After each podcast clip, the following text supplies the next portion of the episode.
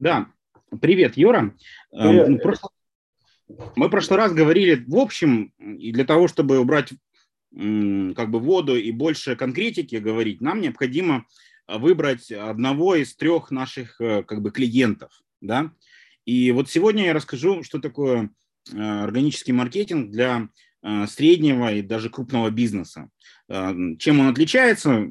Обычно он отличается тем, что что все-таки собственник не вовлекается во все операционные процессы и работает некий механизм, некий организационная структура, а, которая состоит из разных департаментов, отделов и которые там создают уже ценность более организованно по сравнению с малым бизнесом, который очень часто вовлекает собственника в операционную деятельность.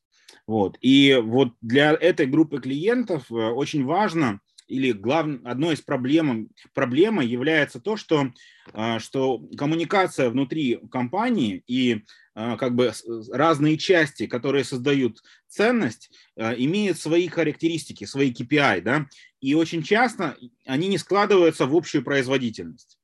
Для того, чтобы решить эту проблему, органический маркетинг как раз соединяет все как некий организм как единый организм для того, чтобы понимать простые вещи.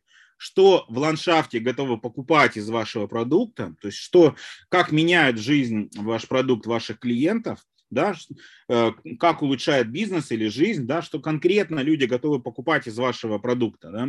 И с другой стороны, э, какая технологическая цепочка проходит внутри вашего организма, внутри вашей компании, как соединить э, все отделы, да, каким смыслом соединить? Вот как раз смыслом, которым мы соединяем, является э, как раз именно то, э, что покупает человек да, в, в той услуге. Но чтобы сейчас из абстракции перейти к каким-то конкретным э, примерам, я приведу три разных наших заказчика из вот этой группы клиентов, из крупных или средних.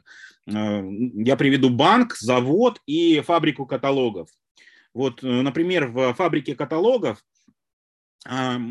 мы проделали аудит и увидели, что а, значит, э, а, отдел продаж э, а, не понимает, а что же они создают.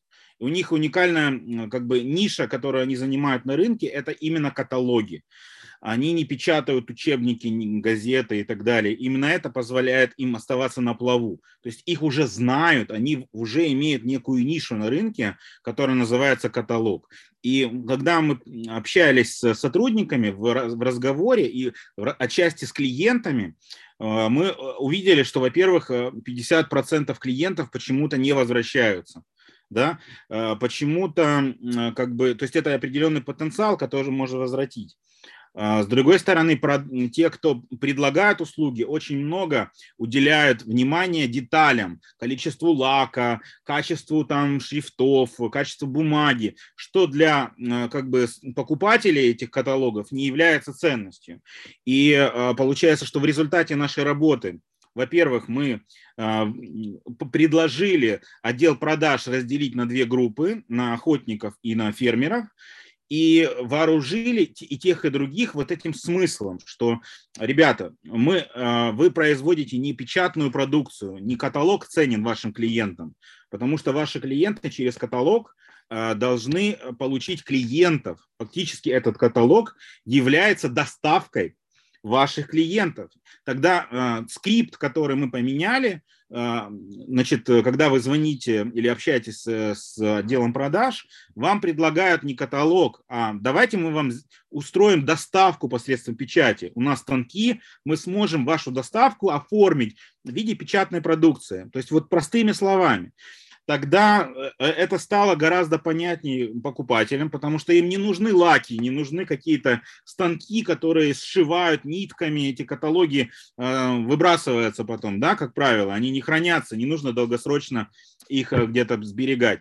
И таким образом получается, что фокусируем на том, что люди готовы купить доставку посредством печати. Это может вылиться в слоган, это может вылиться в рекламную кампанию, но это некая ДНК, которая описывает ту нишу, которая уже сложилась. Это позволяет уменьшить количество станков на заводе, и в результате не только мы сделали не только маркетинговую такую как бы обратную связь и сделали скрипт и подсказали, как оформить отдел продаж, но мы еще физически расставили станки. И сейчас станки выстроены по потоку, по той а, значит, траектории, которая описывает воронку продаж отчасти. То есть описывает те процессы, которые создают ценность, э, ну, те вещи, гораздо, которые покупает клиент. Мы собрали это все вокруг того, что готов покупать клиент в конкретном ландшафте, в, учитывая их э, практический путь, как говорят, трекинг. Да? То есть мы опирались на, на тот путь, который они прошли. И э, более того, понимание вот этого отделом продаж и даже экспедиторами, ту ценность, которую они доносят, позволит потенциально из тех 50% клиентов, которые ушли, да, вырвать тех, кому ценно именно, именно каталог, именно доставка посредством печати. Потому что, э, возможно, они как бы не нашли ту ценность, э, когда им навязывали тот же лак или какие-то вещи, которые не приносили им ценности.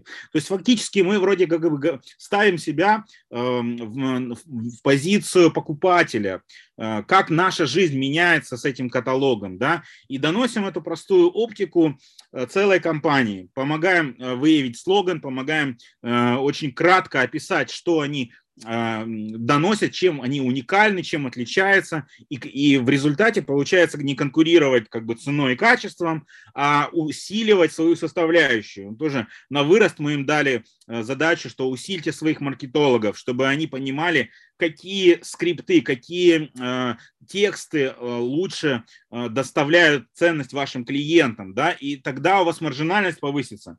Неважно, что этот каталог стоит дороже на 20%, чем другим компаниям.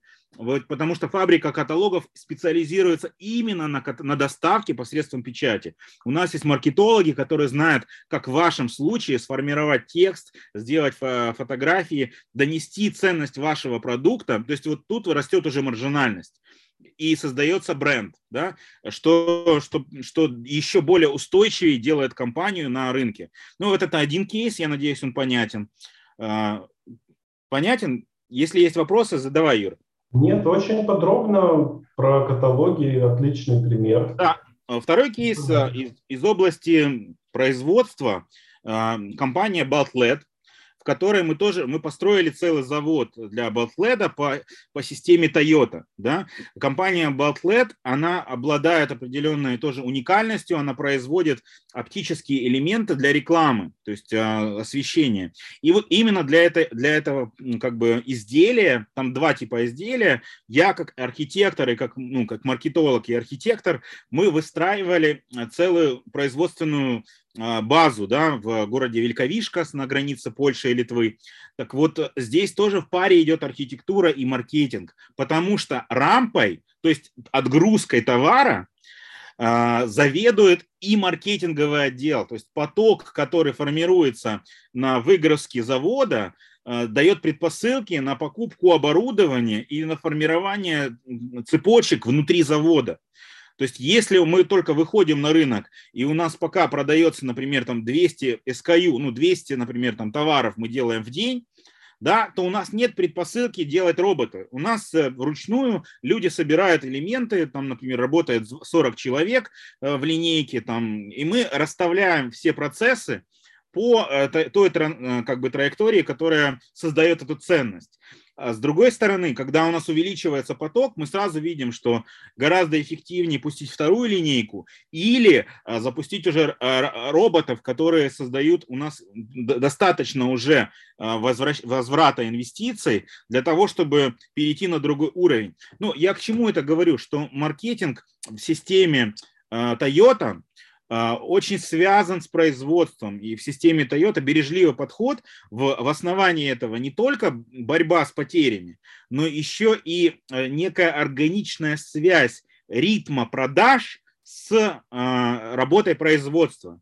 Тогда мы э, работаем, сейчас очень актуально, у многих простое, у многих сейчас возникают э, потреб, ну, э, пузыри, да, когда нужно платить зарплату. И мы с органическим маркетингом отвечаем каким образом это преодолеть да, вникая в их э, э, условия как бы рынка, в ландшафт, который, где они поставляют свои продукты, да, общаясь с клиентами, мы находим ту ритмику, которая позволяет гораздо эффективнее э, значит, создавать из сырья вот а, уже готовый продукт, да, то есть вот э, по системе Toyota это проще всего делать, но органический маркетинг должен понимать, что есть база устойчивая, что у нас ритм, например, вот, э, а, вот таким образом загрузить наш отдел продаж, таким образом организовать продажи и устойчиво, ритмично а, как бы производить э, ту и менять да, продукцию под, под потребности клиентов.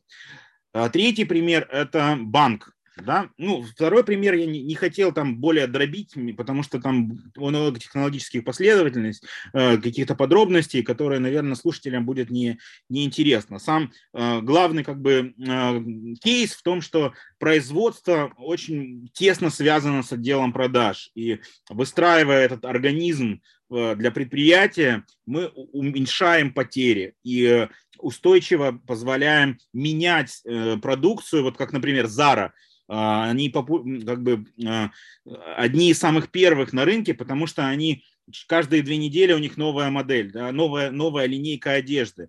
А, и вот, вот эту коммуникацию, это как раз коммуникация между производством и отделом продаж. То есть отдел продаж, когда мы чувствуем органику, чувствуем рынок, нам проще избежать а, провалов в производстве. Мы уходим от, склад, от складских а, затрат, которые не приносят, э, не приносят э, нам прибыли, да, и часто являются связанным капиталом.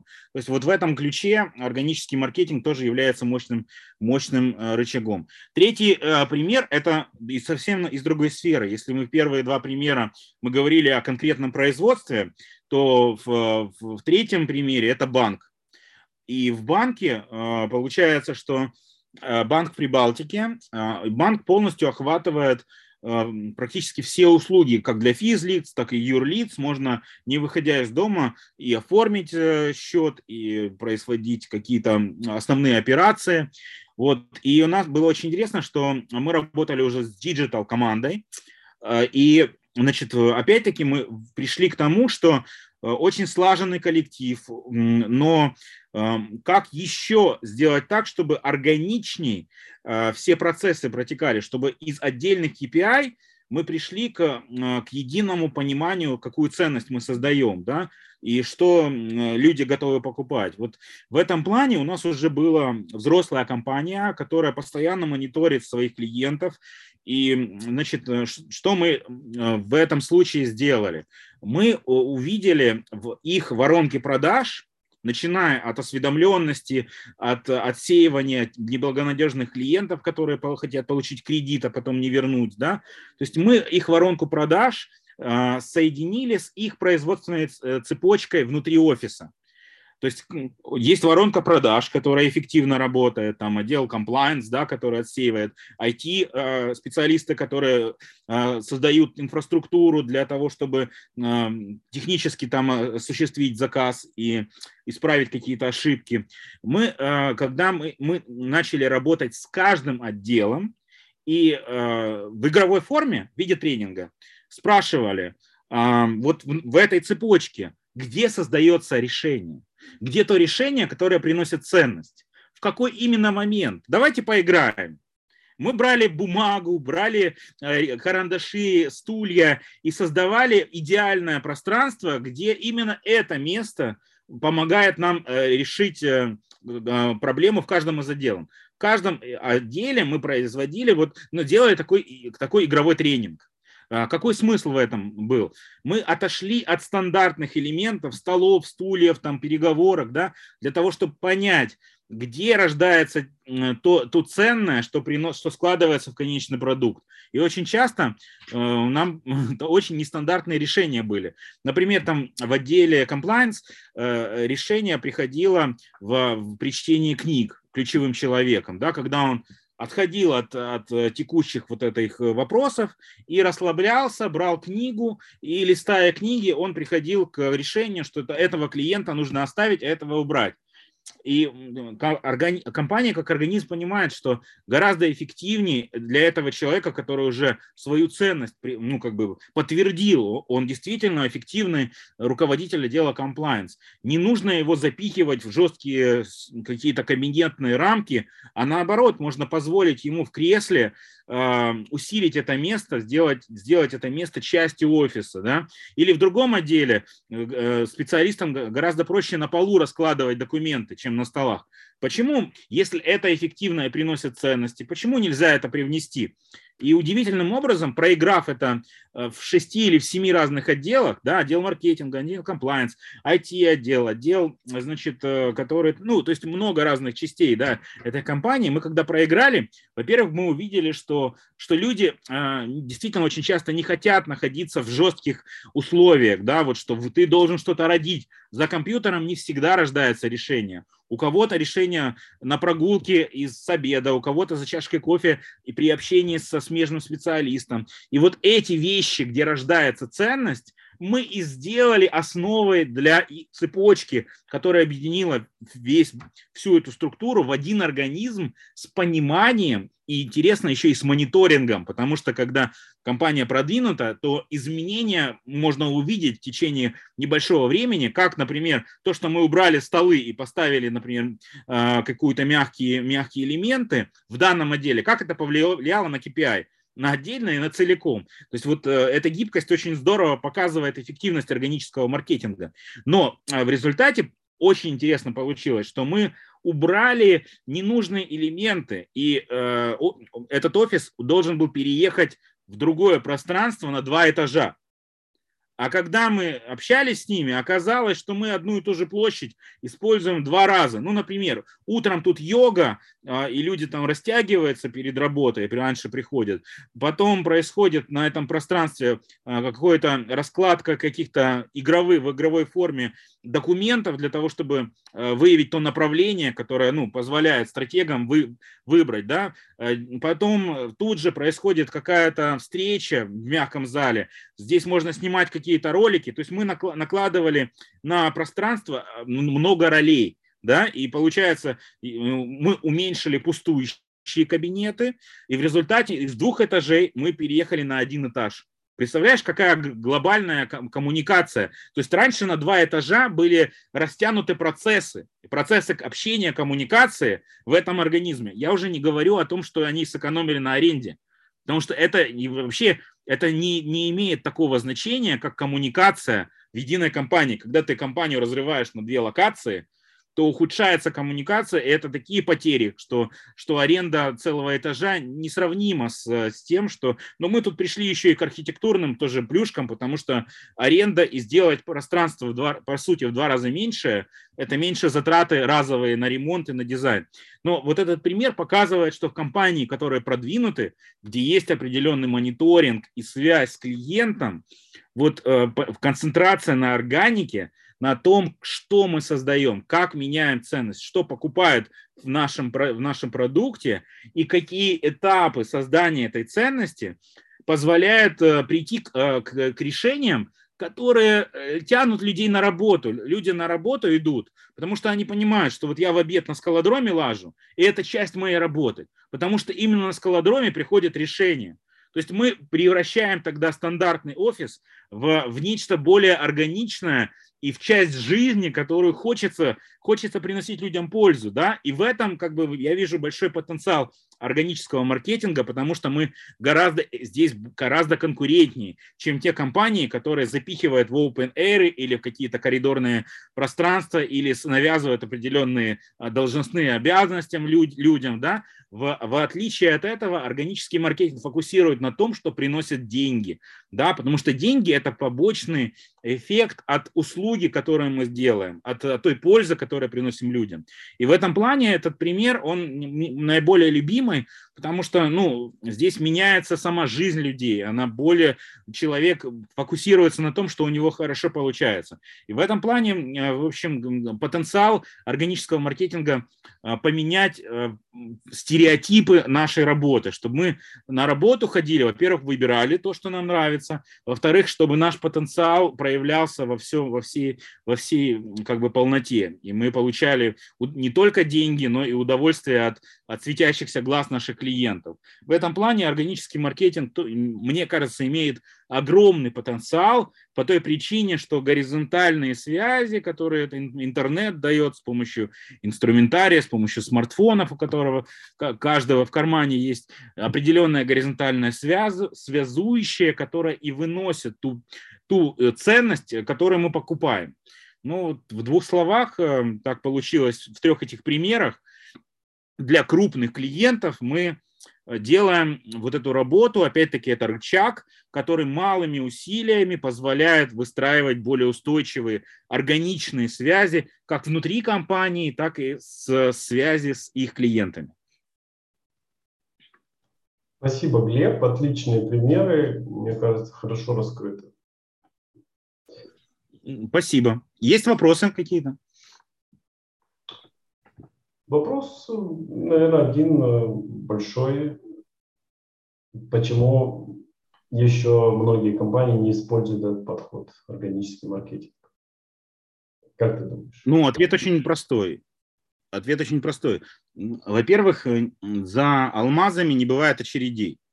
И мало компаний э, вообще э, заинтересованы в сквозном, э, в сквозном создании ценности. Как правило, эм, мы об этом писали статьи. Если интересно, мы вышли с примерами статьи. Одна из статей называется «Почему эм, руководители компаний осознанно теряют деньги». Вот Почему руководители компаний осознанно теряют деньги? Статья была написана после ковида и напечатана в Strategic Business Review. Вот, то есть, как бы вот там мы на кейсах, вот, кстати, ты помогал писать эту статью, мы вместе кейсы с автозаправками, там, не заправками, с ремонтными какими-то СТО, да, там все эти кейсы есть на микроуровне и на уровне Амазона и Walmart. В чем разница, да? Вот, э, чтобы не повторяться, проще прочитать эту статью, но в целом, э, во-первых, рынок раз, развивается, и современные, э, современные реалии подсказывает, что жесткая иерархия, которая была раньше, да, э, жесткая структура начинает э, проигрывать тем органичным связям, которые на рынке существуют. Наши с тобой знакомые, Дима Лидер, э, основатель компании, основатель компании Grammarly, которая сегодня стоит ни много ни мало 2 миллиарда долларов да, она начиналась с того, это наш с тобой круг знакомых. А, Дима, мы с Димой знакомы, я помогал ему как раз с организацией офиса, и вот как раз, э, когда мы с Димой общались, мы общались на самом раннем этапе, когда у них не было крыши над головой, я предлагал в лице своего офиса а, пространство для хаба, для общения с его командой.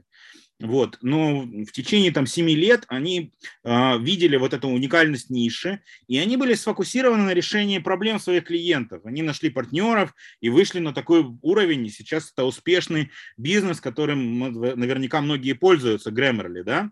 То есть вот этот бренд, э, вот он выстраивался как раз органично. Когда мы с Димой э, искали пространство для уже их офиса, то мы как раз э, обсуждали, что их жизнь начинается не со стола из компьютера, а начинается со стиральной машины, с душевой кабинки и места, где повесить велосипед. И интересно, что вот в распорядке дня, вот э, там получается, что команда собиралась там к 11 к 12 часам, для того, чтобы в течение двух часов обсудить горячие вопросы, вот эти сквозные вопросы, что мы делаем, какую ценность мы доставляем, а что люди готовы покупать, да, как нам это упаковать.